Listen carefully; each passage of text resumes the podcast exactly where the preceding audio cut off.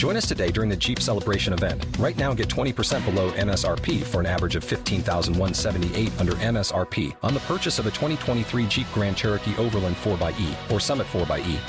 Not compatible with lease offers or with any other consumer incentive offers. 15,178 average based on 20% below average MSRP from all 2023 Grand Cherokee Overland 4xE and Summit 4xE models in dealer stock. Residency restrictions apply. Take retail delivery from dealer stock by 4 1. Jeep is a registered trademark.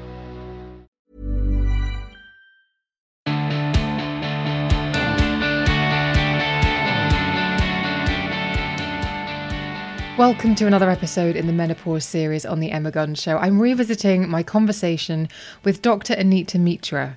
She is an NHS doctor who specialises in obstetrics and gynecology. And in this episode, we discussed everything from why talking about women's health shouldn't be taboo, why tracking your cycle can be very helpful, not only in understanding your overall health, but in then noticing the changes that might imply perimenopause and menop- menopause is on the horizon what the menstrual cycle is, even how long it lasts, and what you can expect to happen during various times in the month, and why the notion of balancing your hormones is ultimately a bit of a nonsense. Uh, so here she is revisiting the conversation that was originally published in August of 2020. It's Dr. Anita Mitra on The Emma Gunn Show.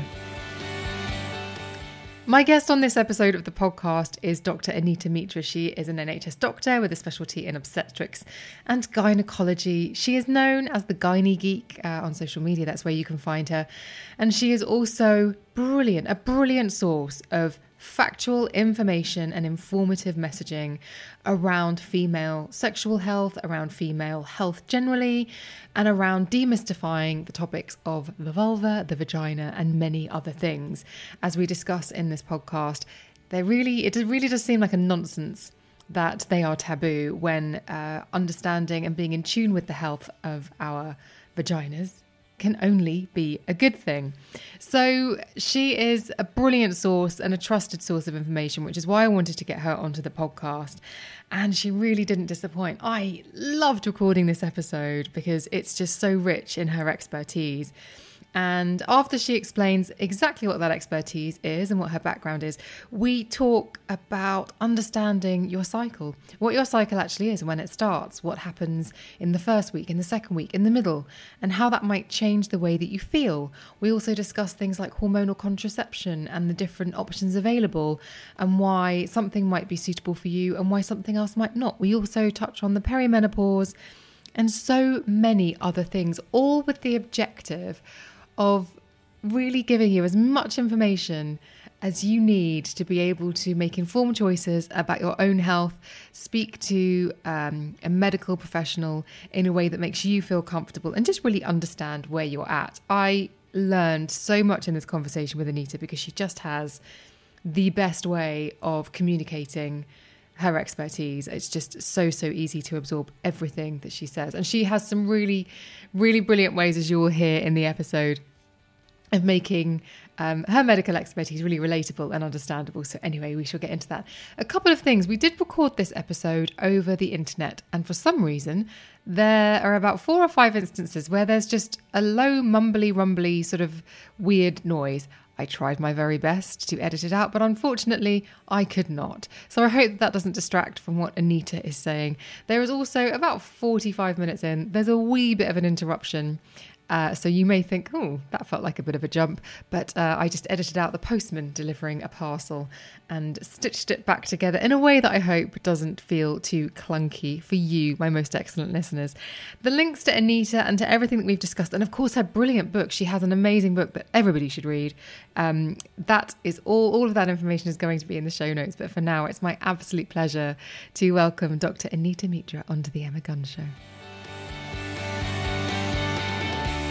Dr. Anita Mitra, it is so genuinely wonderful to have you on the show. Thank you so much for being here. Oh, it's a pleasure. Any opportunity to talk about all taboo things and say the word vagina as often as possible. well, this is it. It's about demystifying demystifying it, isn't it? And not making it taboo yeah. and making it completely okay and normal to talk about our sexual health, our vaginas, our vulvas, all of these things because we need to it's important to be in tune with them. yeah, it's important to be in tune. And also, it's so important if you want to go and seek help about something, first of all, to realize that there is a problem. Um, and second of all, to have that confidence to actually go and speak to a doctor and say, hey, I think this isn't quite right and I'm worried about it.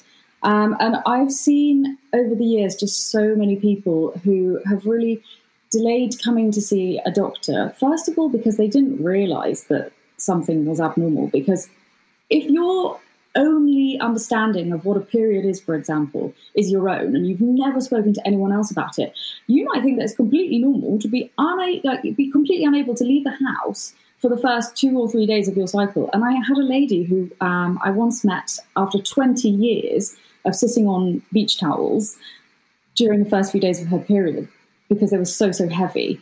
Um, and I actually first met her in A and E when she'd come in having collapsed and required a blood transfusion. And I said to her, um, you know, why did you not go and see your doctor about this? Um, you know, not in a judgmental way, but I think it's really important for me to sort of understand what is going on in, in somebody's head. And she said, well, you know, I, I thought this was normal um, because, you know, she'd never spoken to anyone about periods before.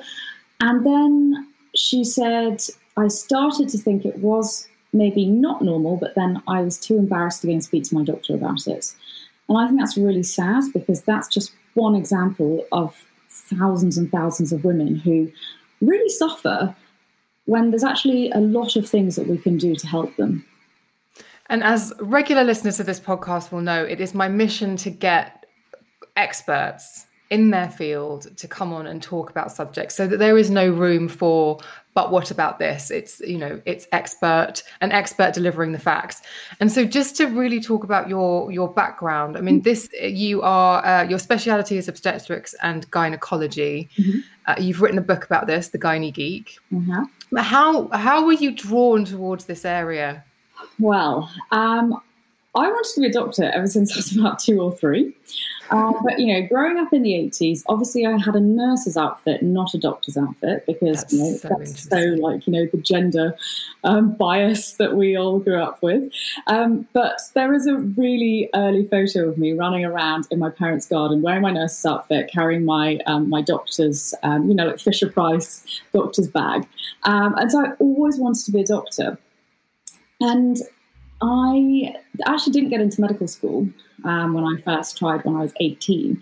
And so this was kind of like my first um, failure, really. And I would say that I've had lots of kind of setbacks throughout my career. And I, you know, at the time, it was like the worst thing that could ever happen to me. But, you know, looking back, actually, it was probably one of the best things that ever happened to me. Um, so I went to medical uh, sorry i didn't go to medical school i went to university and i did a science degree and in that time, I had to do a, a, dissertation in my final year, and I chose to work in a research lab where we looked at the mechanisms of how certain food compounds um, have an impact on the development of cancers. And so this was really fascinating. Um, and I think it's really kind of shaped the kind of clinician that I am today because I'm really, really still interested in how lifestyle impacts on our health. And that is something that I do talk about a lot um, in my book. Um, and it also was the first time that I worked with doctors who were also involved in research because I didn't really realize that that was something that you could do. And it certainly wasn't something that I thought I wanted to um, do as a career because, you know, all I thought was I just want to be a doctor working in a hospital and know, when you're young, you don't really know what the job really entails, do you? I mean, you can watch as much ER as you want to, um, but it, it doesn't really prepare you for what it's actually like. So I went to medical school and I graduated in 2011. And at that time, I thought I wanted to be a renal transplant surgeon, so someone who does kidney transplants, um, because I'd become involved in research into kidney transplantation um, during my time at medical school because of the fact that I had this background in research. And it was just actually luck that I ended up doing obs and gynae as a medical student with a really, really motivated um, consultant who yeah, I was really terrified actually of doing that placement. And on the first day, my best friend said to me, she said, so we always had a ward partner, someone who we did our clinical placements with. And she said, Anita, why are you so quiet? Um, we were on the labour ward at the time. And I said, "I oh, just, you know, I don't don't really want to be here. I'm a bit scared. I don't really know what it's going to be like." And she's like, mm, "Okay, never heard you say that before." Um, but yeah, by the end of those um, six or seven weeks, I I thought, "Wow, this is exactly what I want to do," um, because it's such a great mix of looking after people who are unwell but also people who are well and actually going through something that's completely normal. So pregnancy, you know, generally speaking, very um, very well people. Um, you know, in healthcare, but because they're doing something that their body's designed to do, not necessarily because they have a disease. Um, and also, it's, it's such a, it sounds a bit kind of cliche, but we get to work with people having the best and the worst day of their lives. And that's actually such an honor to to be involved in something that's so you know so crucial to that person something they're going to remember forever. And it's really interesting because um, i i had a lady and um, i was with her when she li- delivered her baby. I helped her during the labor. And this is just last week. And i had a mask on because you know obviously everything that's going on wearing masks all the time uh, and I was um, I was suturing at the time, so we sit between someone's legs for about twenty minutes, and uh, you know I like to have my little uh, chat with them. And she said, "Doctor, I really want to." Um, I want to see you without your mask on because I'm going to think about you every day for the rest of my life because you've given me something that I've always wanted. And that was just such a kind of like emotional moment for me because I thought, you know, what I'd done was nothing, nothing heroic, nothing out of the ordinary, something that, you know, all doctors and midwives are doing every day up and down the country, all around the world. But that was just such a kind of like really crucial moment for her. And it was just so touching that she said that to me. And, and that just kind of made me realize that we do such an important job. And I think sometimes, you know, we think, oh, it's just all in a day's work. But it's really important to remember how something that's so ordinary to us that we do every day is something that that one person is going to remember for the rest of their lives. And I think that also plays into the way that I talk to patients as well. And so, um, just to sort of skip back, I ended up not getting into obs and gynae training as well. Classic. Uh, so I ended up doing a PhD and then getting into specialist training at the same time. Um, and so it's something that some doctors do um, research alongside medicine. Um, and so I was involved in research looking at the vaginal microbiome, so that's the bacteria, and how that influences what happens in our um, in our reproductive systems. And in particular, my interest is in looking at cervical cancer and cervical disease and HPV. And during that time, I was working a lot in the colposcopy clinic.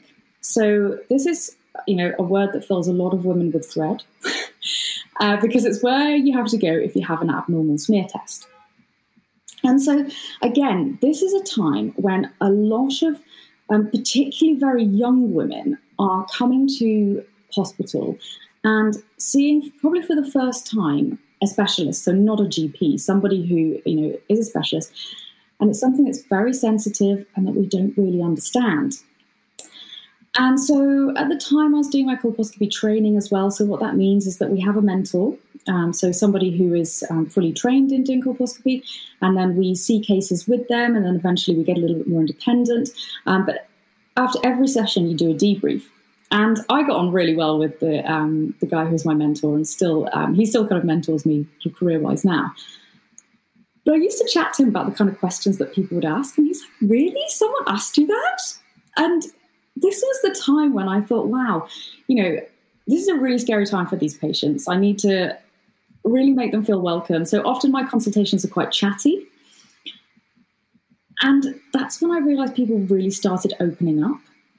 And so I realized I could have these really incredible conversations, and they were often centered around things that were causing a lot of anxiety, but were actually quite normal.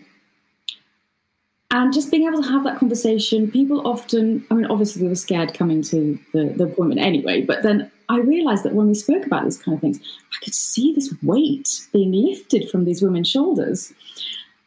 And i just thought wow we, we need to, we need to do this more. And so that's when i realized that actually i needed to start talking about this online um, because i noticed that there was a gap in doctors using social media. And I saw lots of people who were sort of in the wellness world, um, personal trainers, nutritionists, um, you know, all sorts of really great people, all using social media as a great way of sharing their amazing messages. But I just thought, hold on a second, everyone's talking about health, but there's no doctors doing this. And I'm not saying at all that you have to be a doctor to talk about health, but I think that, you know, you need that really like holistic view. You, I, I really think that modern medicine can really complement um, sort of complementary and alternative therapies. And I think that we all need to come together and share our experiences and learn together, and we can educate people in a much more thorough and holistic and compassionate way. Uh, and so that's what I did. And I actually didn't really think anyone would be that interested. I thought it would just be like my mum, uh, who's my best friend, um, and a couple of my friends liking my um, posts. But I just saw this huge conversation opening up. And I started to get loads of people messaging me saying, Thank you so much. I finally decided to go and speak to my GP about this. I finally decided to go for my smear test. Um, I sent your post to my friend and she found it really helpful.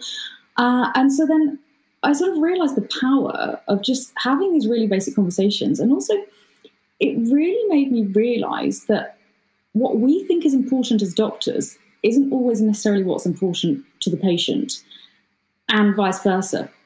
So I realized that when we started opening up the conversation, listening so much more to our patients, you can really provide a much better service. Mm. And I think one of the things that's come up time and time again uh, from listeners is um, feeling that they aren't heard when they are explaining what they believe to be a hormone or a female health issue. And I certainly don't want to bash GPs because I know the limitations that are on them and they have a, a really difficult job. But I think to to be able to find a forum or a place where they can feel understood or where they can see that scenario explained by someone like you can be so so helpful. Mm.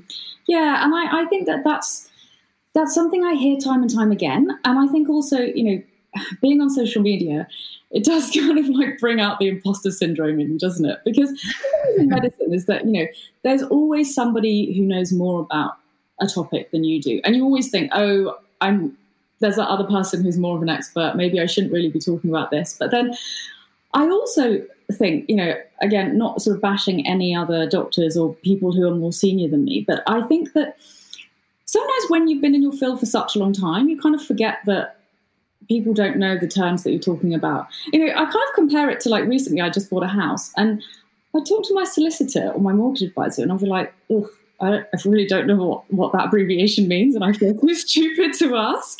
And so it's exactly the same thing. Like, you know, that's me out of my comfort zone, but needing advice from somebody who's an expert in that field. And that's how my patients feel.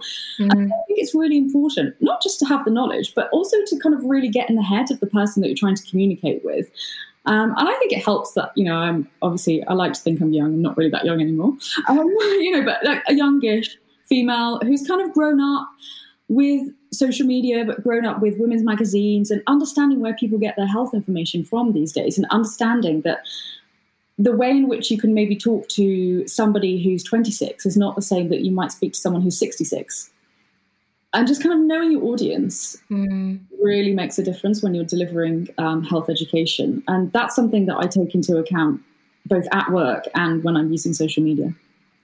And one of the things I try to do on this podcast is direct people towards what I think are trusted, sound mm. resources for expert information. And so, one thing I did want to discuss with you actually is it felt like a little while ago, the wellness industry kind of hijacked women's health. And by women's health, I mean vaginas and sexual health. Yeah. And we all know about the jade eggs and the advice to steam your vagina, which I mean, Jen Gunter came on this podcast and made it quite clear that that wasn't the right thing to do. But I'd be interested to know what your feeling is because somebody telling you to put a, a, jade egg in your vagina for, I don't know, fertility or health or balancing or what have you, when research shows that that could actually cause, uh, invite bacteria or hmm. upset the microbiome, which obviously you've researched what's your reaction to that kind of stuff not only being online but being believed mm. and then how do you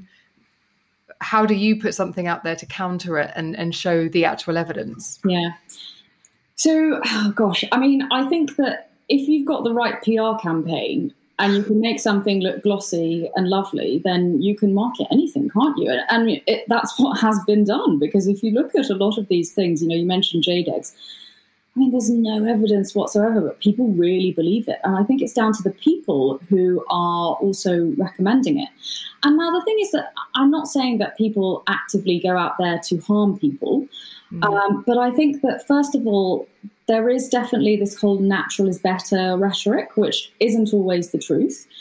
Um, and, you know, I think that we have to remember that certainly with a lot of like supplements and herbal compounds, they're not regulated.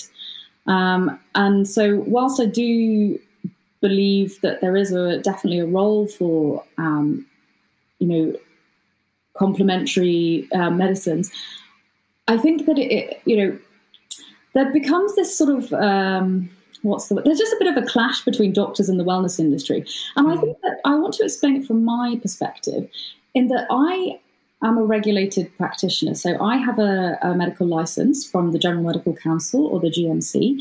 And so our obligation to patients and the general public is to provide safe, evidence based medicine. And so, generally speaking, we work within guidelines. Okay. And so, guidelines are there to protect people and to make sure that there's some kind of, you know, conformity amongst what doctors are doing. So that you should be able to go and see a doctor in Aberdeen and a doctor in London and a doctor in Manchester. And they should all broadly speaking be offering you the same kind of treatment because you know we have to remember that you could get somebody who has this really fixed idea that that is what they want to do and that is the best thing. And then they may not offer you what the best treatment is. So that's why we do have to work within guidelines but also it is then up to somebody to decide, you know, look, this is my expert field. This is something that I want to also discuss and offer to my patients. And so, for example, an example of that with me would be probiotics. Um, I believe that there is a role for probiotics um, for some patients, okay? And that isn't part of the guidelines yet, but that is something that I am a specialist in. I feel that I can defend my position and opinion on that. And that's really important because somebody could report me to the GMC and say, Anita's gone completely rogue and she's not acting within the guidelines. And in order to keep the public safe, the GMC have to investigate me and decide whether what I'm doing is dangerous and whether you know my practice is defensible according to the, the evidence that is there. And it does take time for new evidence to come into the guidelines. So that's really important to say. But so whilst that's something I may discuss individually with a patient, you will never ever find me online saying this is a probiotic brand that I think that all of you should be buying and using because it's so individual. Mm. And I think it's really, you know, the day that you get those letters, doctor, in front of your name, you're so accountable and responsible to the public. And you have, you, I think it's really important to remember that people do listen if they hear the word doctor. And so you, have got quite a position of power, and I think it's really important not to abuse it. Um, and so that's why I think that it's really difficult when you say, look, this particular practitioner wants everybody to be using this particular supplement. Well, as a doctor, I might think, okay, that sounds interesting, but in order to really feel confident that I can recommend that to my patients, I have to see evidence because of the fact that I am accountable for all of my actions. And unfortunately, a lot of practitioners are not registered, and it doesn't mean that they're bad, but it's important to understand where our point of responsibility goes back to. Yeah. So if you see a social media post from uh, insert random celebrity here or wellness guru, which obviously is not a qualification, um, they are not held to any of those kind of standards or regulations. Totally. So they can just say whatever. Yeah, if- absolutely. And, and unfortunately, I think that, you know, women's health has become this kind of um, fad for the wellness industry, and there are so many products coming onto the market, and it really.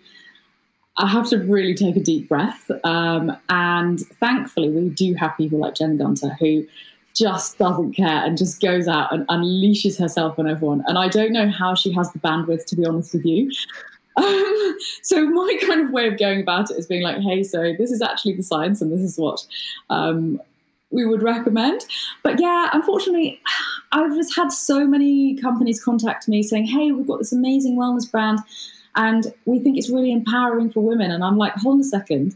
This product that you're marketing for people to wash their vaginas with is neither safe nor empowering nor necessary. But they get this great advertising campaign around it. And it makes people think that they need to buy it. And this is the problem. People see products on the market and they think, oh, hold on a second, that's on the market. I need to buy it. You don't. Uh, and so a lot of my research is, is um, as I mentioned, about the vaginal microbiome. And what we really know is that you really shouldn't be using any of these products because it washes away the lactobacillus, which is the really good, healthy bacteria that we want there, and allows bacteria that we don't want there to overgrow that causes discharge, irritation, um, and you know can be associated with adverse health outcomes. And so I find it really difficult when I see these products on the market um, because I really think that it's just people trying to capitalize on women. And I've noticed that as well with other things that I've been approached about. So I, I had a really big um, high street company contact me saying, "Hey, we really want to work with you." Um, because we want to make some kind of fragrances targeted around people's menstrual cycle. And I said, Well, what, what do you mean? Because that's not something I've ever heard of before. And they were like, you know, we want to kind of like um, talk about how different fragrances are more appealing at different types uh, times of the cycle. And I said, well, there isn't any evidence for that. And they wrote back and they said, well, it doesn't really matter. Uh, so basically, what they're implying was that I would just make stuff up so that they could sell their products. And that's where I think that yeah, this has really gone wild. so I I mean I can totally believe and almost see that email in your inbox because so they would say so they would want you to build up some kind of structure whereby well at the beginning of when you're during your period your estrogen and progesterone levels are quite low. Um, so therefore you'd be more attracted to rose scents. Like which... exactly. Totally totally. And I just think that's really sad because it's just first of all, making women over conscious of their hormones and their menstrual cycle, but also, why should you be told what you want to smell at that time of the month? You know, it's up to you, and yeah. it's not going to impact on your health. But unfortunately, the message is often driven that you know you are not. Um, you're not taking advantage of your cycle. You're not using your, you're not hacking your hormones, all this kind of thing. And I think that whilst I absolutely want people to listen to their bodies and and learn their own patterns, I don't think that it should be dictated by the wellness or the beauty industry. Amen. I agree wholeheartedly. In fact, I received a mailer recently for a big a, a big range of um, vaginal health products, and they asked me if I was going to feature it, and I just said, um, "A, I don't believe there's any medical science that would suggest that this is a necessary product for any woman to use and b until you market me a deodorizing dick stick i'm not going to start telling. I think i know which company you mean. Yeah i think you do. Enough said. So um so actually what you you mentioned a couple of things then that are, are, really interesting to me and something that i think you're a perfect person to speak to about. You talked about hormone hacking mm. and you talked about listening to your body and being in tune with your body. And i think it never fails to be useful to speak to somebody with your expertise about the monthly cycle and what to expect. Yeah. And um, I will just say personally, anecdotally, I have uh, I came off the pill a few years ago, and I was on it for, to treat PCOS, which I was diagnosed with in my teens. And I came off it simply because I didn't want to be taking artificial hormones anymore. And so since then, I have just tried to be more in tune with my body and it, it pays off. I really believe it pays off to know where you are in your cycle. Uh, for everything, I mean, I know you're keen, you, you love weight training, for example, and exercise. And I think it can definitely pay off. Every now and again, I'll be working out thinking, this shouldn't feel this hard. And then I'll think, ah, but. yeah. So that's why I think that the menstrual cycle can really come into its own. So, in terms of, uh, should we begin on day one of the, the period? And in terms of hormone hacking uh, and listening to your body, it'd be really interesting to know. So, this might be the time when this is a good thing to try, or when you might actually give yourself a, a lie in because you are totally entitled to feel a certain way.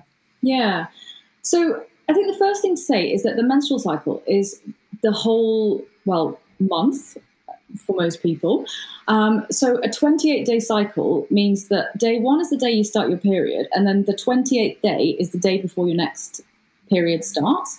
Because quite a lot of people think, if I ask them um, how long is your menstrual cycle, they'll say, oh, about four days. Um, so that's really key to um, for people to understand. And if you thought that as well, please don't think I'm laughing at you because everyone thinks that because our education about periods is so poor. So period 101. So yeah, day one, first day of your period. Uh, and so, on average, that would last about three to five days. Some people, it can be a little bit longer. It's quite common to feel quite tired during your period, and a lot of people think this is because they are losing too much blood and becoming anemic. Now, if you become anemic from heavy periods, you, you would generally feel tired throughout the whole month because your anemia, so low low hemoglobin levels, low iron levels, as some people say, is continuous. The reason we often feel tired during our period is because estrogen levels are quite low. Uh, and so that's why it's totally fine to just chill out, relax. Um, but it's not dangerous to do anything in particular when you're period, so having your period. A lot of people say, oh, so is it dangerous to exercise? No. If you want to exercise, go for it. And actually, there are some studies that have shown that exercise can help with period pain. And in particular, when you do exercise all throughout the month, often that can also um, reduce the amount of pain that you experience at that time.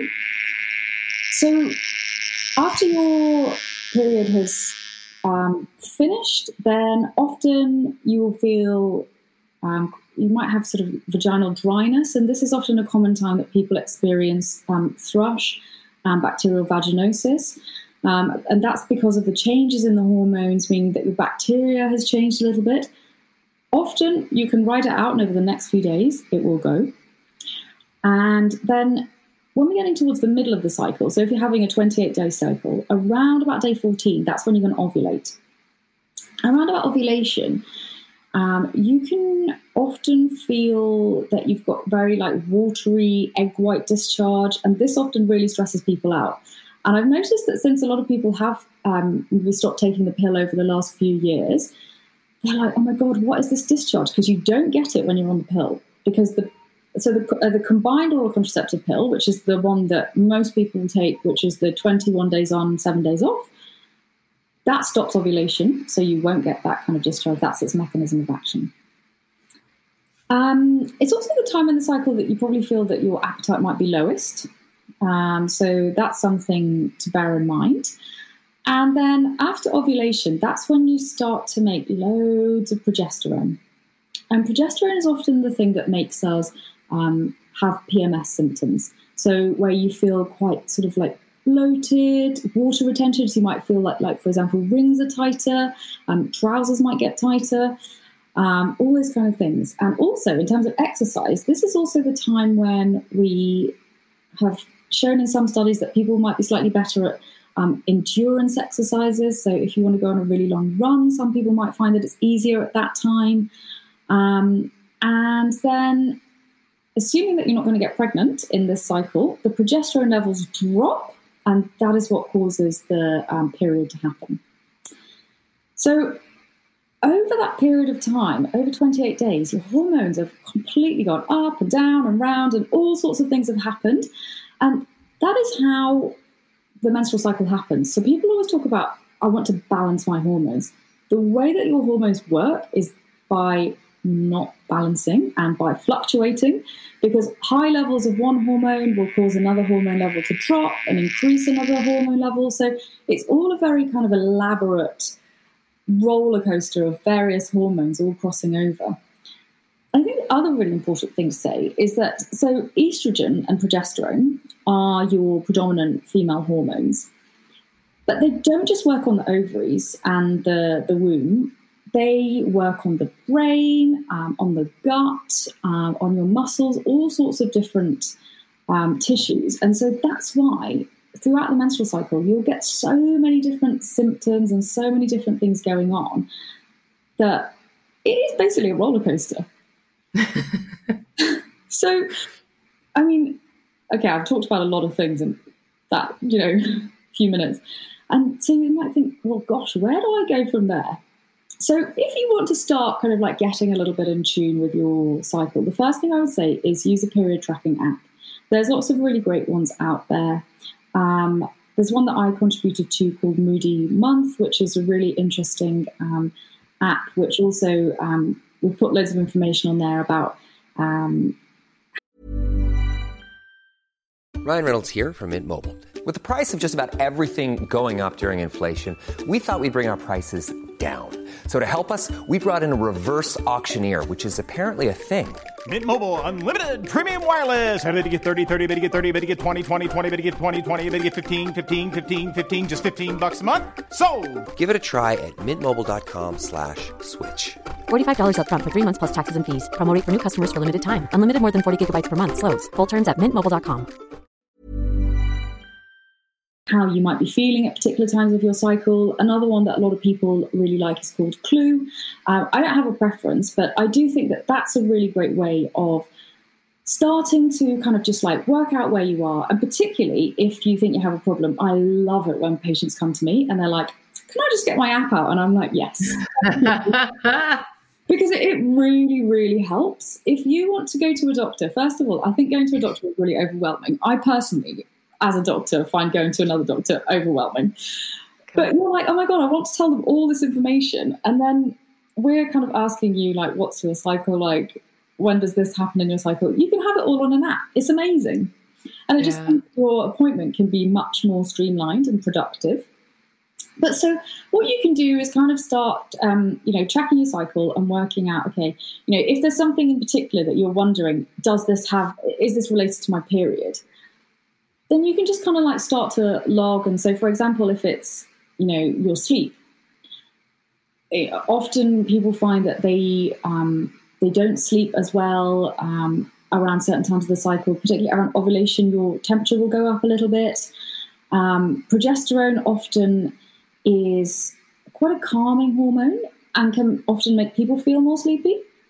Um, so you know these that could be something that you're kind of tracking and thinking, okay, maybe that's a time in the month when I feel like I don't feel like I sleep well. And then to use that to your advantage, what you could do is think, okay, that week is the time when I really need to concentrate on sleep hygiene. That's when I say, no, I'm not going to go out and um, meet my friends in the evening. I mean, that all sounds very abstract these days for us. but, you know, you might think, okay. And so that's kind of like where I think that's my version of hormone hacking. It's not yeah.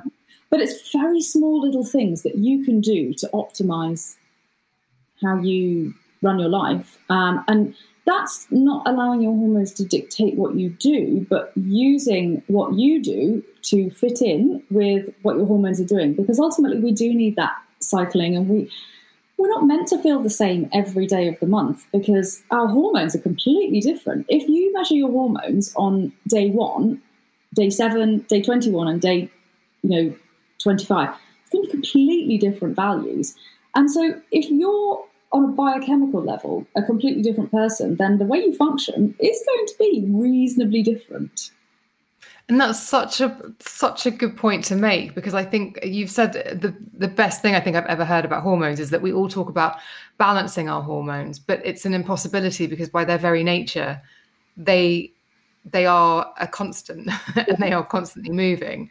Absolutely. And I think a lot of uh, people who listen to this podcast have articulated, and I'm sure you've heard this, that, that they feel that as though their hormones are driving them or are in charge of them. Yeah, absolutely.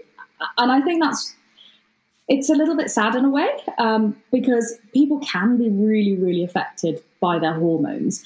Uh, and I think this is another area where maybe as a profession we haven't really listened to um, women as much as we could. Uh, and so this is the thing that I think people are quite fixated on um, often using, you know, hormone testing kits, and you can get them, um, you know, I've seen kits where you put your finger and then send it back to them. And I think as a doctor working in that field, I find it really difficult to um, decipher what's going on just by looking at those numbers. And so I think it's really hard as somebody who's maybe not trained in it to, you know, process that information. I think the most important thing is listening to the, the symptoms because you could have two people, for example, who both have horrendous PMS, okay, but you do their hormones and then you get completely different results. And so that's where the, the numbers aren't really that important. It's much more important to listen to what the person is saying and treat their symptoms. Um, and I think that that is so, so important. And that is where we really need to start this two way conversation. I, I really want to get the message out there that people shouldn't feel afraid to say to their doctor that about how they feel. And I think we are getting much better at talking about sort of mental health in particular. Um, you know, I, I don't think we should feel ashamed to say that, you know, actually, some days of the month I really hate myself and I feel really depressed and really down. And I, I think that you should be allowed to say that. And you shouldn't be you shouldn't be sort of like disregarded as like a hormonal mess. It, it, that's how you feel, and and you know there's something um, called PMDD, so it's premenstrual um, dysphoric disorder, and that is a very very severe form of of PMS. But actually, you know, it's estimated that about five to ten percent of of women in the population get this, uh, and so I mean I've seen plenty of patients who have this, and and you know, it's taken them a long time to really feel that they can talk to someone, or maybe they've spoken to a doctor and they've been like, yeah, yeah, but that's just that's hormones and that's PMS, and it'll settle down. And well, you know, that's their experience, and you know, they're just having that ten minute conversation with you. But this is something that they have to go through every month, and you know, completely it ruins relationships. Some people, you know, causes so much problem with their job, their education. And you know, I've seen patients who I, I just this one girl that sticks in my mind, and she was great the way she spoke about it. Because, you know, I've learned so much from patients, and particularly from patients on social media as well, because I think it's often really difficult to say face to face to a doctor what you really think often. Um, and that's also why I like to have that kind of chatty vibe in my consultations. But she said to me, she said, um, she was so lovely and pleasant and really happy. And she said, Yeah, so um, about two weeks ago, that was when I was having my worst time. You know, I just wanted to kill everyone. I wanted to kill myself. And she went through that every month. And I think that, you know, she's, she was so calm and, uh, you know, smiling when she said it. But that I'm seeing her at a good time in her cycle. And to actually feel that dark that you want to kill yourself and you want to kill everyone around you, and that happens every month, that's terrible. And that is why you know we we can't just have this kind of like oh you're hormonal thing. Yeah, okay, sometimes you're just hormonal. It's nothing too major, but when it's actually really dictating your life, that's that's something really important that we need to know about. And I think you touched on something there as well. We've because of the demographic of this podcast, we talk or have covered perimenopause a lot, which mm. can obviously be something that can go on for an incredibly long time and is characterized by changes in hormones and therefore if somebody has navigated their adult life and sort of felt yeah my cycle's fairly regular normal whatever you you know mm. normal in inverted commas and then all of a sudden they start to feel a certain way and then they go to the gp and they get antidepressants. Oh yeah.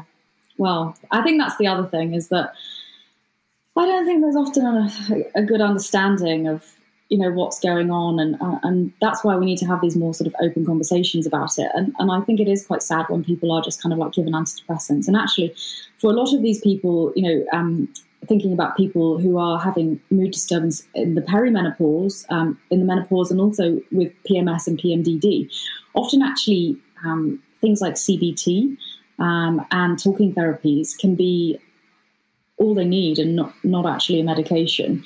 Um, and you know, I think again that that's something that maybe we're not really trained in a lot. And I think that, again, that's something that I've definitely learned a lot about um, sort of networking with different healthcare professionals on social media. And now I'm making it sound like I'm basically a doctor trained in social media. But, you know, honestly, really like open your eyes to what other people can do. Um, and it's something that I've, I've, you know, referred a lot of patients for. And they've actually seen a massive um, improvement, and you know they didn't need any medication. It's just you know having the ability to acknowledge that there is something there and and work out how you can deal with those um, those emotions. Of course, taking medication is not a problem, and absolutely for some people that is the right thing to do. Um, but I think it's difficult when people feel that they're going to be dismissed and just shoved on antidepressants mm. or shoved on hormonal contraception that they maybe don't want. Yeah. Or as uh, a, a, lot of listeners, I didn't realize until recently, a lot of listeners have been denied HRT. Yeah, I think that's really difficult. Um, and yeah, that's something that I mean. There's some really great people out there, and I know you you had um, Dr. Louise um, mm podcast talking about um, uh, perimenopause, uh, and I think that you know we need more people like her you know, speaking out. And there's some other great doctors who, who do speak out about um, menopause. And I think that, you know, there's a role in educating other healthcare professionals because that's often where a lot of it comes from. But then the media has a lot to, to say about that as well. And I think that, you know, you can read the newspaper one day and it tells you that HRT is going to kill you. And the next day it's like, well, HRT saves lives. And, you know, it's so difficult and it's so individual and that's why i think it's really important to have that sort of like one-on-one conversation and not sort of necessarily read all the headlines and take that as verbatim um, but yeah it's a bit difficult when your doctor is maybe denying you what may be something really useful and, and really crucial for you so it's a difficult one yeah, and then what I've noticed happens is people go online and they ask questions. I have a forum, and one of the things, and listeners will know this because I always jump in and try to sort of minimize this kind of thing happening. But somebody will go in and write a post and say, I feel that my hormones are ruling my life. Does anyone have any advice? And somebody will just write, and this isn't just my forum. Obviously, my most excellent listeners are brilliant people.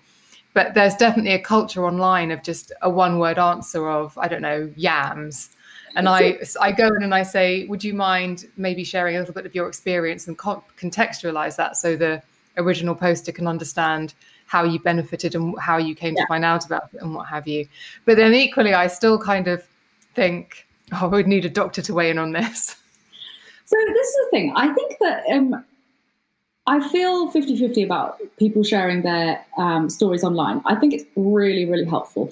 And I really appreciate that people do take a lot of time to share their own stories. And it, it's, you know, a lot of the time things that are really difficult for them to talk about. Um, and it's amazing. And, you know, obviously I've learned so much from hearing about so many people's stories, but then I think we always, you know, we can take it too much to heart and think, right, well, it worked for that person, so it's got to work for me. And so I think certainly the thing that I've seen that's caused me a bit of anguish over the years is about hormonal contraception. Yeah, so I mean, I think first things first, I have never worked for any kind of pharmaceutical company. I have no affiliations with any kind of brand. Um, so, yeah, that's my declaration of uh, conflict of interest. So, I have none. Um, but there are, I've noticed a lot of people who are increasingly sort of spreading this sort of line that we shouldn't be putting hormones into our body. Um, and if you do, you're causing yourself damage. Um, you're not making the most of your cycle, um, and you know you're potentially causing um, complications for the future.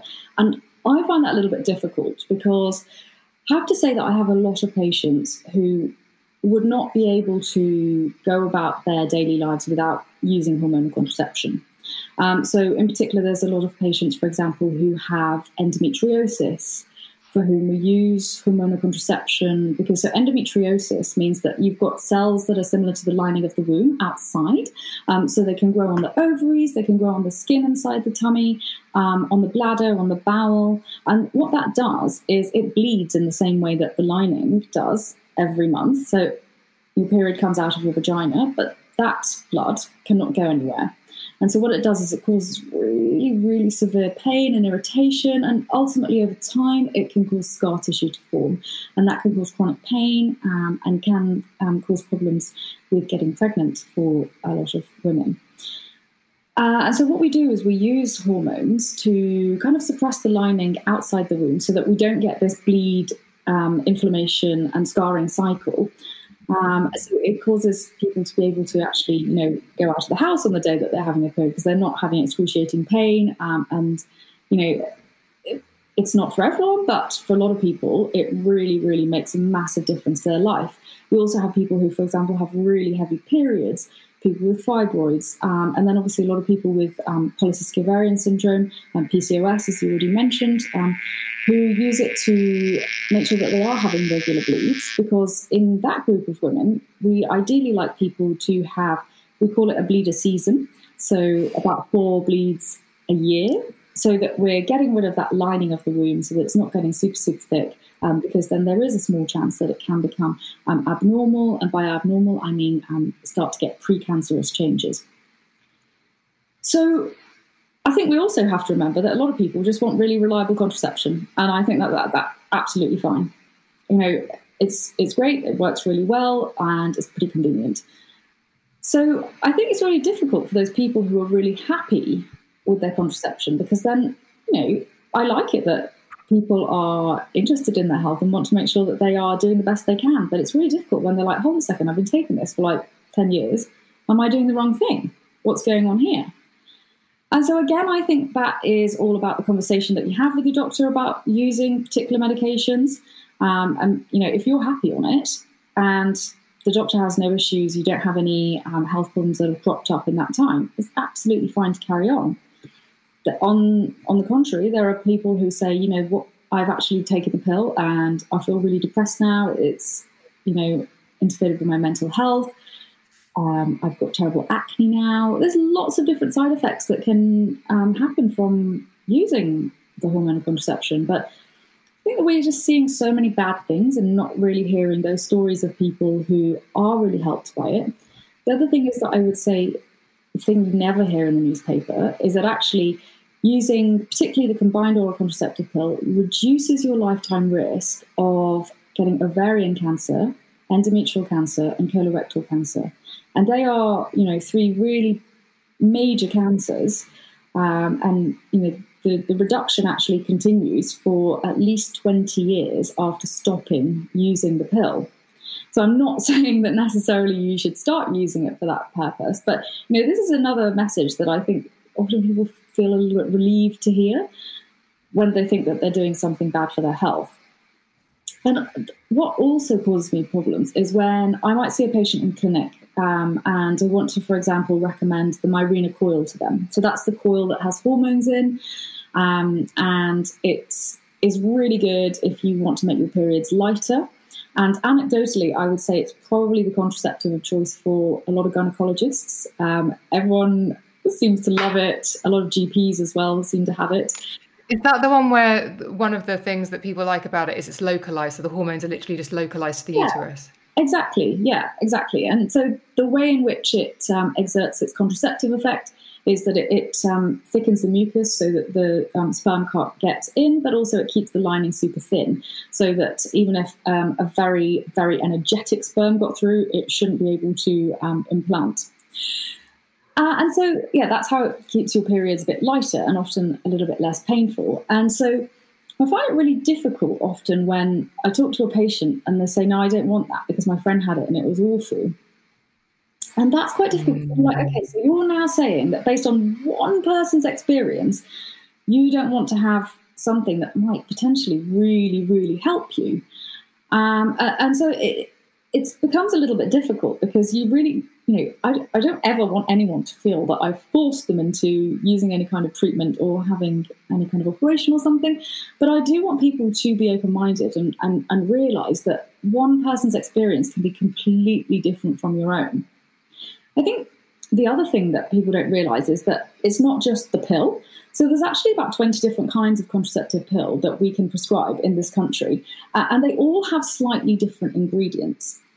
Um, so they all have slightly different um, amounts of synthetic estrogen, and then they have different amounts and different types of synthetic progesterone. So just because one pill didn't suit you doesn't mean that the pill is complete no no for you. Um, the other thing is that your hormones change as you go through your life. So, what your hormones are like when you're 16 will be completely different to what your hormones are like at 26 and 36. So a pill that you liked when you were 16 actually may not suit you at all later on and the same the other way. So a pill that you like then actually might be fine for you now. Uh, and so I think that we do sometimes have to be our own guinea pig.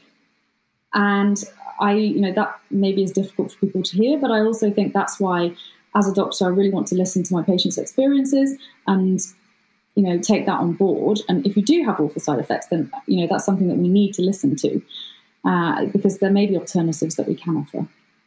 It's so interesting. And what, what I keep hearing from you through everything that you've said is it, it really is about the individual. So there's mm. nothing selfish about understanding who you are and how you function, yeah. and then asking if you need it for assistance that is right for you. And I remember uh, speaking to someone ages and ages and ages ago who said, We were talking about the pill.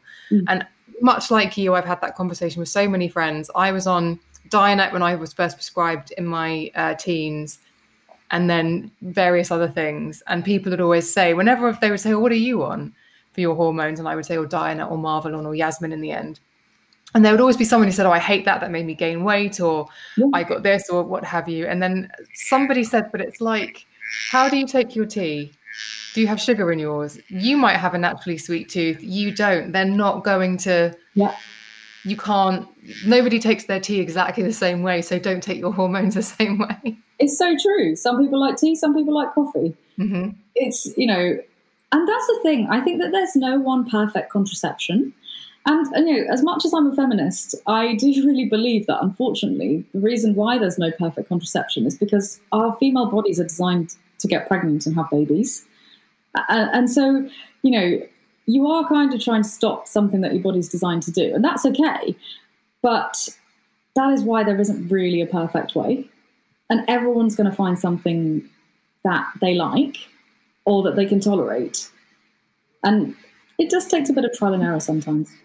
And actually, trial and error is no hardship because you've also spoken before, and it really hit home with me about how actually access to contraception and having a choice is such a privilege. Oh my God yeah, so much. I mean, I I work um, on the um, outskirts of London. Well, not really the outskirts. I suppose it's still centralish London. But you know, I work with a lot of women who are having. Well, I once delivered somebody's twentieth baby. Um, yeah, I know, right? And you, so I actually had a really, really fascinating conversation with this lady. Um, so I just I had to put a cannula in her hand um, before she went to theatre, and so we were just I just started chatting to her. I said, "Wow, you've got 19 children," and it's really sad, you know. She said to me, "She said, oh, most women don't say that to me. Most women think that I'm really stupid." I said, "No, that's that's terrible." Um, yeah, and it was just really interesting. And the conversation, I mean, I mean, I was fascinated. So we are like BFFs, and um, I was asking her, like, my God, what do you make for dinner? Because every day is like a dinner party in her house. and she's like, yeah, I've got two washing machines and they're always on. And I was thinking, wow, and I moan about like doing laundry twice a week. Um, but you know, it was just really fascinating. And unfortunately, this woman was somebody who was not empowered to seek out contraception.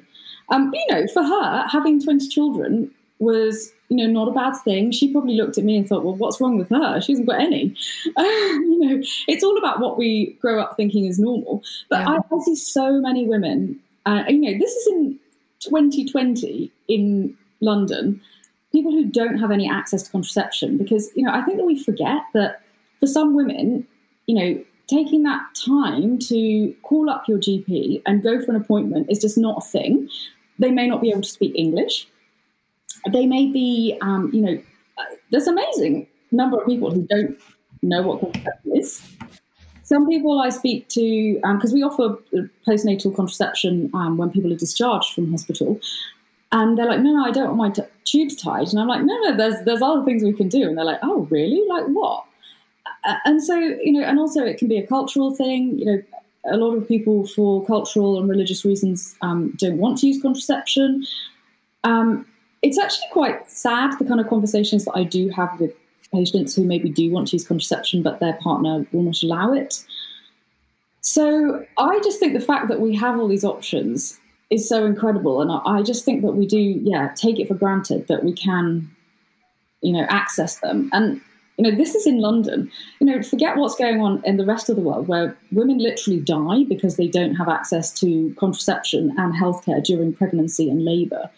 So, yeah, we're so, so lucky. Uh, and so that is something that I just always want people to have in their back of their mind as well.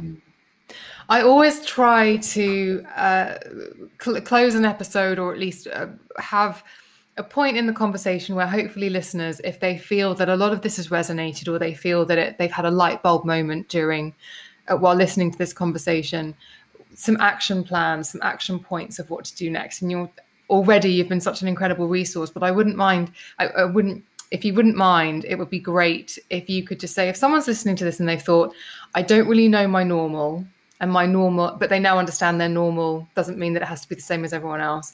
Um, I I feel like maybe I do need to go and speak to somebody, but I because I don't know my normal yet, I need to obviously get on a, a course. What would you say the the sort of most important action action points are for them to move forward with? Okay, so I think yeah, know your normal is the first most important thing because that's when you can you know things might be normal now for you, but then it will just help you to identify in the future if there's a problem and then also, I think it's really important to just really say that you don't have to know what the diagnosis is before you go and see a doctor. I feel a lot of patients say, you know, I really like to explore why people have taken a long time to come and see me. And a lot of the time they say, well, I didn't really know what the problem was, so I didn't go and see anyone, but that's what we're there for, that's what we're trained for. And also, coming to um, see a doctor doesn't mean that you are signing yourself up for any kind of medication or surgery. Sometimes just having a chat through it can be super, super helpful. Having that chat can be really scary. So, first of all, use language that you're comfortable with. I don't expect you to um, be saying the word vagina if you don't feel comfortable with it. I don't. You don't have to know the difference between the vagina and the vulva. I mean, I love drawing diagrams of that kind of thing. And I have a lovely diagram of a uh, vulva on my Instagram page, which you can refer to. But you know, you don't have to. It's like how I don't know what the hell I'm talking about with my mortgage advisor. I just use the words that I know. So think of it in the same way. Take a list is a really good um, thing as well because you know, as I say, it gets a bit overwhelming. You've got a relatively short amount of time and you want to try and get through things. I think that's really helpful. Um, and yeah, using an app to track can be super, super helpful. And then also just talk about it. I think that more and more people are starting to feel really comfortable um, with talking to their friends and family. And I get so happy when patients tell me, I just t- spoke to a few friends and I realized it's not normal, so that's why I came. And I think, yeah, that is it. That is what we need. Yeah, it's so true. And you're just making me think about, I remember, and I must have been 13 and I was at school, and I think it was either my first or my second period. And I do you remember back in the day the big proper sanitary pads that were really thick? Yeah, I put it in backwards. Like one way. I put it in backwards because I didn't really understand, and I flooded. And I was so embarrassed that I didn't tell anyone, but I wrote it in my my my diary and then one of my friends in my class read it and they were laughing at me about the fact I'd written I flooded and no, I know, but now I just sort of think, actually, I love it when I'm chatting with my friends and somebody says something like, "God, I'm having the worst period," and and they sort of go into whatever the detail might be about it, and you go, "Oh yeah, we've all been there," and it just makes you relax. Yeah, I mean, I think there's so much comfort in knowing that you're not alone when you're going through a lot of these things. And, and a lot of things that we do experience in our cycles are completely normal and, and not dangerous. Um, but yeah, I definitely think that often you like, oh my god, am I the only freak who's dealing with this? And and you know, you start to Google things, and obviously Google always tells you you've got cancer and you're infertile, and so there's just so many disconcerting things that you can read online, but you you, you just can't get the same, you know. It's just so important to go speak to someone. It's not the same when you Google it. Yeah, and Jen made a really good point that's really stuck with me, and I, I'm I'm sure you would agree is that if you are wanting to seek information online about something, go to a website that is dedicated to that and use their search function yeah. because it's the difference between going into a room full of experts in that area and asking a question or just going out into Oxford Street and going, Does anyone know anything about? Totally. That's the difference. Totally exactly. Um, do you have any? Do you have any uh, other than your social media, which obviously I will be directing people to, and I'll be putting the link to your book in the show notes. But do you have any suggested resources for anyone who maybe wants to just uh, make a make a little foray online into gathering information, or how to how to maybe speak to their GP if they feel maybe this is a second or third visit back, and they feel actually I, I really do want to take this forward. I know you've said it's this, but how how they can move things forward. Yeah, so online resources. So I really like Patient UK. Um, it's written by um, doctors in the UK. It's really good, really reliable, really thorough. Um, and they have articles which are specifically for patients, but then they have some that it says it's for healthcare professionals, but you can read it too. So if you're super, super interested. Also, the Royal College of Obstetricians and Gynecologists has some patient information leaflets. Um, so they're really good for talking about particularly pregnancy related um, things and also certain types of operations that we do in gynecology um, and different conditions. I find them really helpful and really reliable. Um, and then, yeah, if you feel that you're not getting anywhere with your doctor, I think. I think the most important thing is really to reinforce how something is impacting on your life. I think that's something that we don't always get across, and it, it, that often will make people be like, oh, okay, actually, this person can't go to work. So that's something a little bit different. And then also just say, you know, do you think it would be useful to go and see a gynecologist? Or just say, look, I'm worried about X, Y, and Z. So something I always do that we got taught at medical school is to ask about patients' ideas, concerns, and expectations. So what so Emma, what do you think is going on? Um, what do you what are you worried about? So that's your concerns. What are you concerned that it might be? And what are you hoping that I can do for you? Mm. And so lots of doctors will use that, um, lots won't, but they are the kind of pieces of information that you want to be getting across to your doctor so that they can give you the kind of information that you need. Because lots of patients will think, oh, it's this. And it's all right to be like, well, no, no, no, it's not that. But the best conversation is when you can say, it's not that, and this is why I know it's not. That's much more comforting. Mm-hmm. so you should be able to have those kind of conversations. And I think it's okay to say, why do you think it's not that? If they don't volunteer that kind of information, you need to make sure that you're reassured. And the worst thing for me as a doctor is somebody walking out of the door and I think, oh, didn't quite get to the bottom of what they wanted or what they're worried about. That's really frustrating for me. Uh, and so that's why I always use those three questions. And generally speaking, you kind of get to what people want to know and what they're worried about. That's just so important. So yeah, try and get those pieces of information if your doctor doesn't ask you. So idea, ideas, concerns, and expectations. Yeah. So you say, look, I think I've got this. I'm really worried that it might be cancer. And I'm really hoping that you can prescribe me this medicine, refer me for this operation, let me go and speak to so and so. That that kind of thing. That's mm. that's really crucial. To really, it has to be a two way conversation. It shouldn't be you going to report your problem and the doctor saying this is what we're going to do. It has to be it has to be both people. It's a really productive way to have any kind of conversation, really, isn't it? When you think about it, yeah, if, you want to get to a particular point. Um, this has been so so helpful anita thank you so so much i could honestly there are another i've got half a page of other things that we could talk about but i think what i will do is invite you back to really drill down into some other things and maybe get some yeah. listener feedback on the things that we'd like to really discuss with you. Yeah, we need to talk about what people want. That's my thing, though. You know, I, I mean, I could talk all day about things that I think are important, but what's the point if it's not important to a, a patient or a woman or you know an individual? It, it has to be relevant to them. It's not about me. Oh my goodness. I am so cross that we are not in the same room and that we are in the middle of a pandemic because I just want to hold you now. oh, thank you. That's so nice. Um, it's brilliant. So yes, let's arrange for you to come back. But genuinely, this has been so so wonderful and so so helpful, and it's been so lovely to to get to know you as well. Thanks. Um, listeners, the links to Anita and everything that we've discussed, uh, including those brilliant resources you just mentioned, will be in the show notes, which you can which can be found wherever it is that you're streaming and downloading this episode. But Dr. Anita Mitra, thank you so much for joining me. Absolute pleasure. Thanks for having me.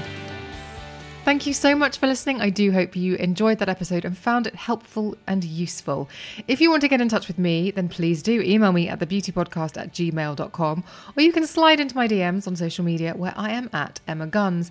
If you want to speak to me and thousands of other fellow most excellent listeners of this podcast, then simply go to the show notes, which can be found wherever it is that you are streaming and downloading this episode, and click the link to join the Facebook forum. We're all there. We can't wait for you to join us.